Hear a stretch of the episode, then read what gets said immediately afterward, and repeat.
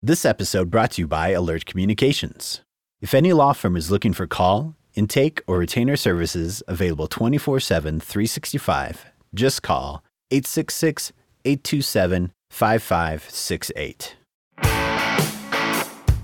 Welcome to the A V A Journal Legal Rebels podcast, where we talk to men and women who are remaking the legal profession, changing the way the law is practiced, and setting standards that will guide us into the future.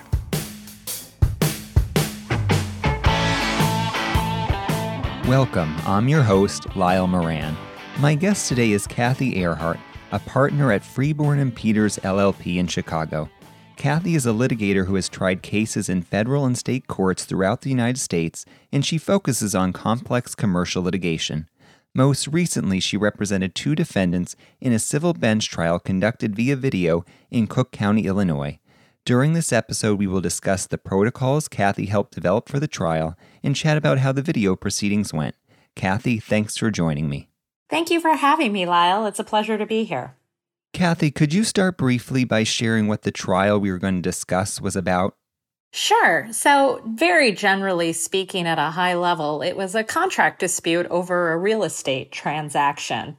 We had actually started the trial live in the courtroom with the judge back in February, but because of schedules, we ran out of time and knew we were going to have to reconvene.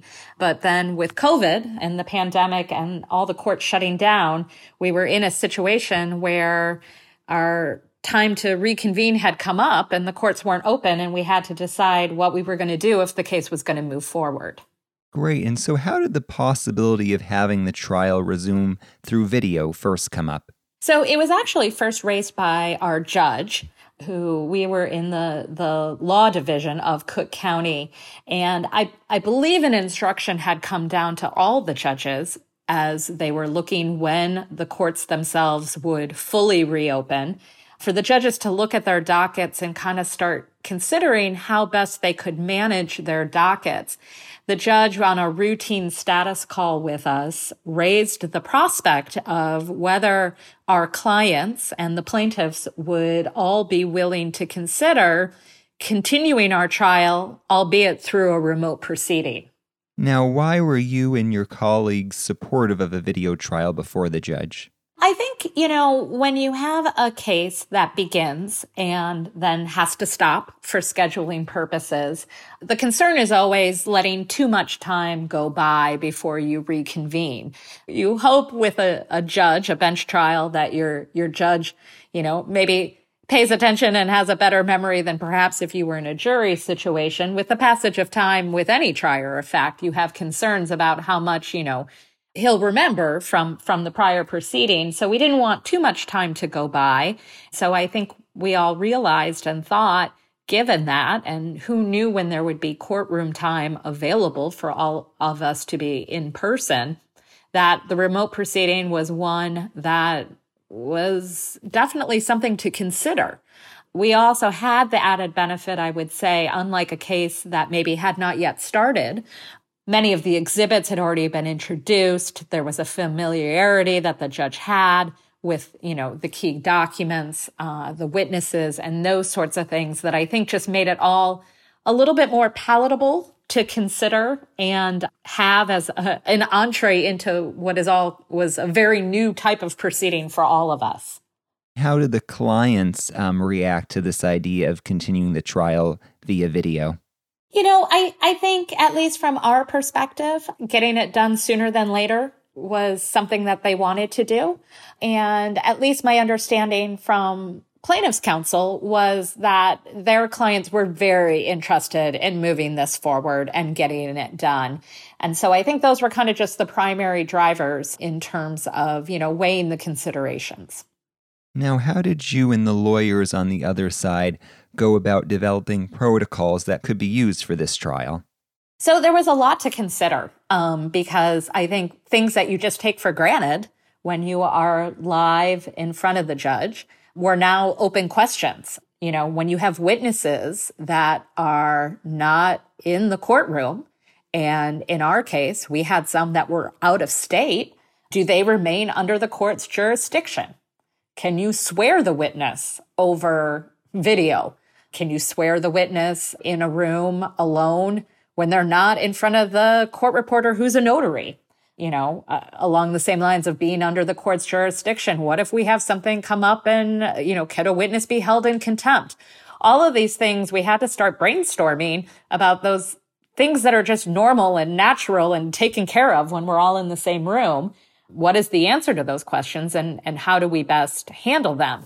I think we all did some searching and looking for some guidance with different rules of procedure that are out there, and basically kind of just had to have some discussions and start drafting a protocol that we could all agree to, to to handle those types of things.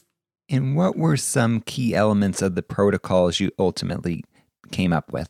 So one was certainly consideration and agreement of uh, the court's jurisdiction, and that the proceedings of the witnesses being remote and out of state, you know, that they remained under the court's jurisdiction. It'll be interesting to see if anybody chooses down the road with similar types of issues to challenge those things. In our situation, because we had started, all the witnesses who were going to be appearing and were non-parties had already been subpoenaed. And so the judge had ruled those subpoenas remained in effect, which helped problem solve for us a little, that the witness still remained under that subpoena, and therefore we all felt answered the jurisdictional question. That may not be the case with other proceedings. But, you know, I think that was a key area that we wanted to have a protocol to take care of, that everybody was in agreement and then put into a court order. Another thing to just think about that we had to think about was exhibits. Do you rely on just screen sharing through a remote proceeding like a Zoom with the witness? Do you want to have hard copy exhibits in the witness's hands so that they can look through a full document like you would if you were live in a courtroom? Ultimately, for that, we determined each party could kind of do what they chose. On our side, we sent hard copy exhibits to all the witnesses, and uh, the plaintiffs chose to just screen share, which, you know, both worked. And I think, you know, depends on the comfort level of the parties and the witnesses.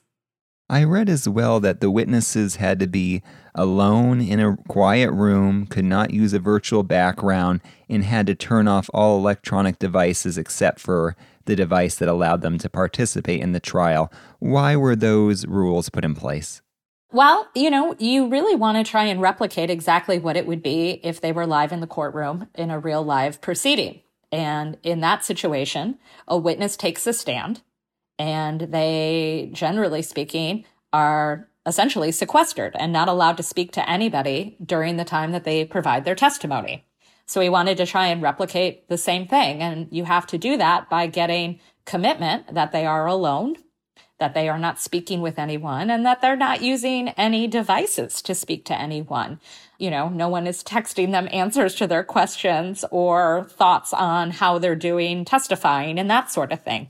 So that was the goal of those protocols. Great. And now, what type of technology ultimately was used so that the trial could proceed via video?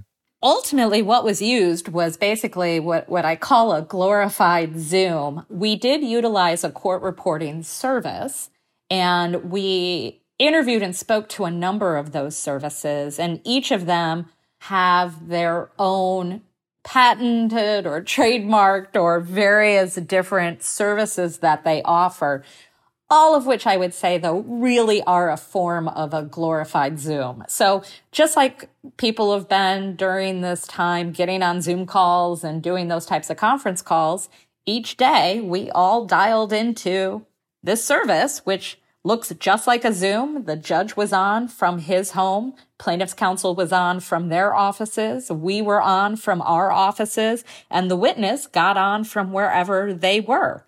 And we all got on, and when we went to use an exhibit, just like, um, you know, some of your listeners probably, you know, screen share a document to share with someone while they're on a call, we would pull up the P D F of the exhibit and screen share it with the witness and the judge and opposing counsel. And we had the ability to provide control over that document to the witness. So if they wanted to flip to a different page to get the context for the question that was being asked, they could.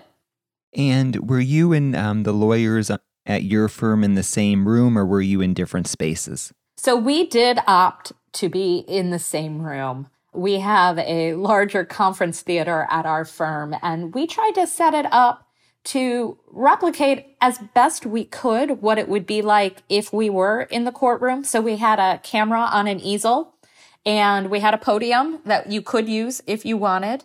And then we had the sound running through our speaker system. So even though everyone was in a different room, oh, and we, we had a large screen that, you know, the Zoom call was up on as well, as well as our individual laptops.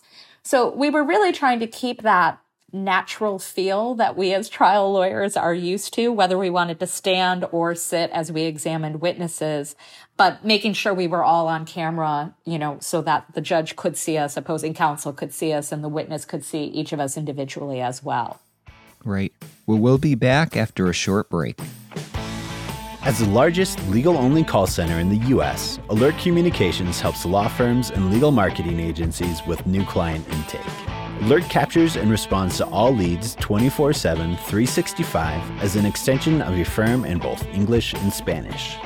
Alert uses proven intake methods, customizing responses as needed, which earns the trust of clients and improves client retention. To find out how Alert can help your law office, call eight six six, eight two seven, five five six eight or visit alert communications dot com slash L T N. Welcome back to my conversation with Kathy Earhart. Kathy, could you share overall how you feel the video bench trial went?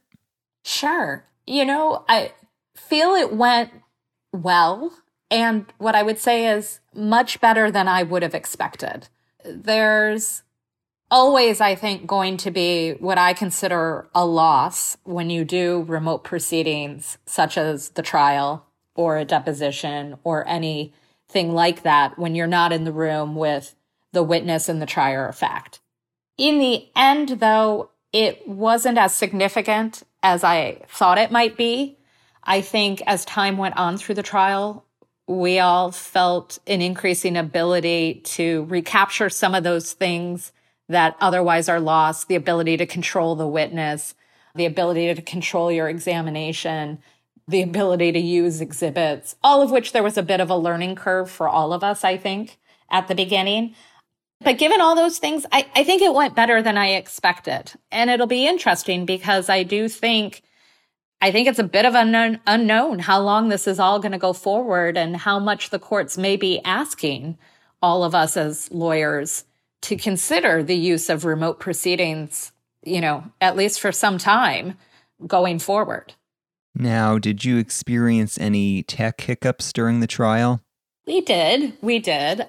We're only as good as all the individuals' internet connections.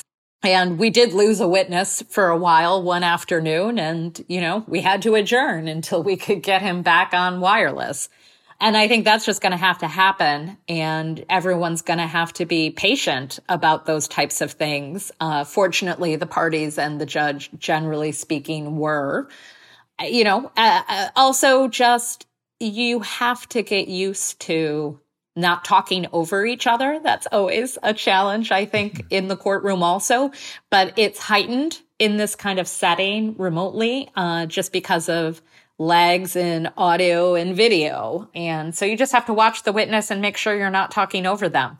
So I'd consider that a, a bit of a, I don't know if it's a technical hiccup, but just, you know, another layer to deal with with these types of proceedings. And you mentioned, you know, obviously it's quite different examining a witness via video as opposed to in person. How did you go about trying to overcome those differences?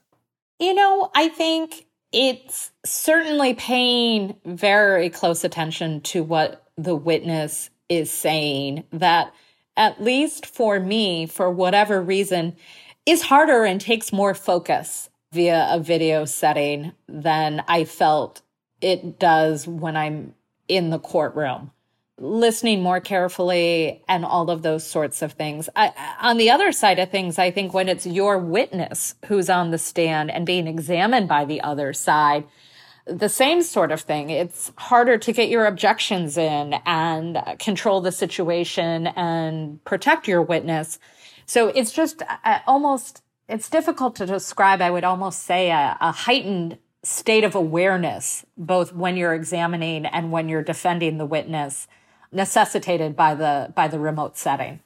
Now, what would the lawyers need to do if they wanted to have a sidebar conversation with the judge?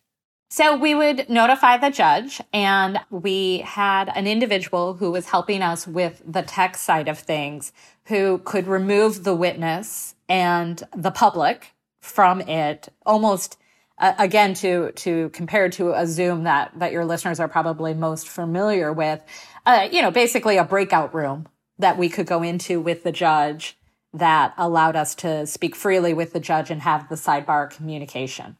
And you mentioned a tech assistant. Um, what other roles did that assistant play during the trial?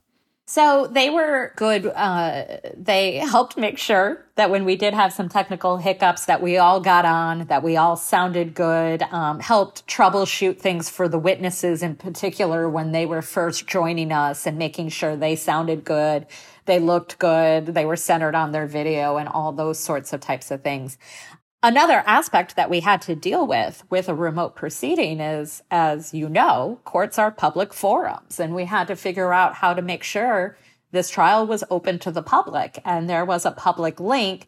And so the tech individual also maintained who was in that room, and there were certain instances, one being our, our expert witness listened into some of the testimony of fact witnesses, just like often happens in a courtroom. The expert sits in for some of the proceedings.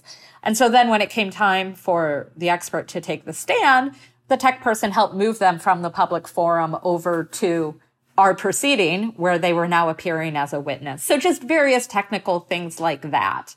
And was this tech assistant um, someone that both parties paid to have um, help with the trial? So we did, in deciding to go with the court reporting service that we did, this was an added feature that was offered, and that we, especially, I think, all being newbies to this kind of situation, that's a very technical word there, um, you know, th- we agreed that this we thought would be beneficial to all the parties, and so we did. You know, I, I don't know with more experience if it's not something that, you know, somebody who is maybe more tech savvy than me wouldn't be able to do on their own, but we found it to be a, a beneficial additional service that we utilized. Now, Kathy, is there anything you can share about how the judge uh, ruled in your case? So the the judge did rule from the bench um, shortly after um, the proceedings were finished. He did find against the defendants on liability, and the remaining conclusion is kind of still a part of um, post-trial motion practice right now. Great. And how many days of trial did you end up doing by video? So by video, we had uh, five days of testimony and then uh, one day of closing arguments. And that was on top of what was four days live with the judge back in February. Okay. Now, I understand the protocols you and lawyers for the other side developed are expected to be used as a template of sort for other Cook County cases. You know, now having conducted this video bench trial, are there any protocols you would tweak moving forward? No, I don't know that there are. I don't know that, you know, we had a protocol, if I'm remembering all our protocols correctly, that dealt with, you know, if somebody can't hear or see, there would be a delay in the proceedings. I think perhaps a little bit more detail about what you do do when you lose a witness like we did. I am biased towards providing hard copy documents to witnesses and exhibits. I think that's beneficial. And had we lost video capabilities at some point, and there was a witness that didn't have hard copy documents in hand, we definitely would have had to stop, whereas if they have hard copy witness, hard copy documents and the parties were willing to proceed just via audio, we could have. So that might be something I would think going forward. You would want to have an agreement that all witnesses have hard copy exhibits if that's feasible. Those are the things that come to mind as I sit here right now. Okay. Now, is there any ad- other advice you would have for lawyers who are considering or preparing to participate in a video bench trial? You know, I think getting comfortable with the with the the vehicle that you'll be using. Um, we did have the the service that we were using help us with a bit of training. I know myself, I spent some time practicing.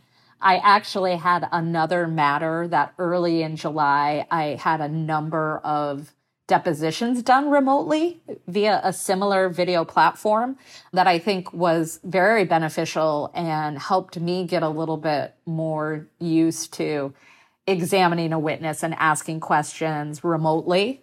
So those types of things, I think just, you know, really getting kind of Uh, some some some miles, if you will, a little bit of experience maybe before you do it. I think it's the same adage as I was taught from the time I was a baby lawyer. You're a much better lawyer. You're, you're an even better lawyer each time you get back on your feet. And I think the same is true, you know, with this type of platform. The more you use it, the better you're going to be at it. Well, you mentioned getting a few miles in. Are you ready now to do a video jury trial? Oh, that's a tough question because, you know, I'm hesitant. I'm very hesitant about how this could work for a jury trial. I think I would have some concerns about holding a jury's attention and being able to know if you have their attention. There's just so many distractions when they're remote and not, for better or worse, stuck in a courtroom and having to listen to us. I would be concerned about a juror's ability as they sit there to be surfing the internet and researching and doing the things they're not supposed to do. And I would have a lot of concerns about a juror's ability to separate out some things that might be somewhat arbitrary, but could impact their view of the credibility of a witness. Simple things such as lighting and how the witness looks on camera. Things that I have a strong, higher level of trust a judge might be able to separate. You know, I was talking with a partner of mine about this, and he compared it actually to the lessons learned from the Kennedy-Nixon debates and, you know, who looked better on camera. And I think there's something to be said about that. And it doesn't really go to the credibility of the witness. And I would just be concerned about jurors' abilities to separate some of those things out. Okay, yeah, no, I can see where you're coming from. Well, Kathy, thanks so much for joining me today. Well, thank you for having me. I also wanted to thank our listeners for tuning in. Please be sure to rate and review the A B A Journal's Legal Rebels podcast on your favorite podcast listening service. I'm your host, Lyle Moran, signing off. If you'd like more information about today's show, please visit legal rebels dot com, legal talk network dot com, subscribe via iTunes and R S S, find both the A B A Journal and Legal Talk Network on Twitter, Facebook, and LinkedIn, or download the free apps from A B A Journal and Legal Talk Network in Google Play and iTunes. The views expressed by the participants of this program are their own and do not represent the views of, nor are they endorsed by, Legal Talk Network, its officers, directors, employees, agents, representatives, shareholders, and subsidiaries. None of the content should be considered legal advice. As always, consult a lawyer.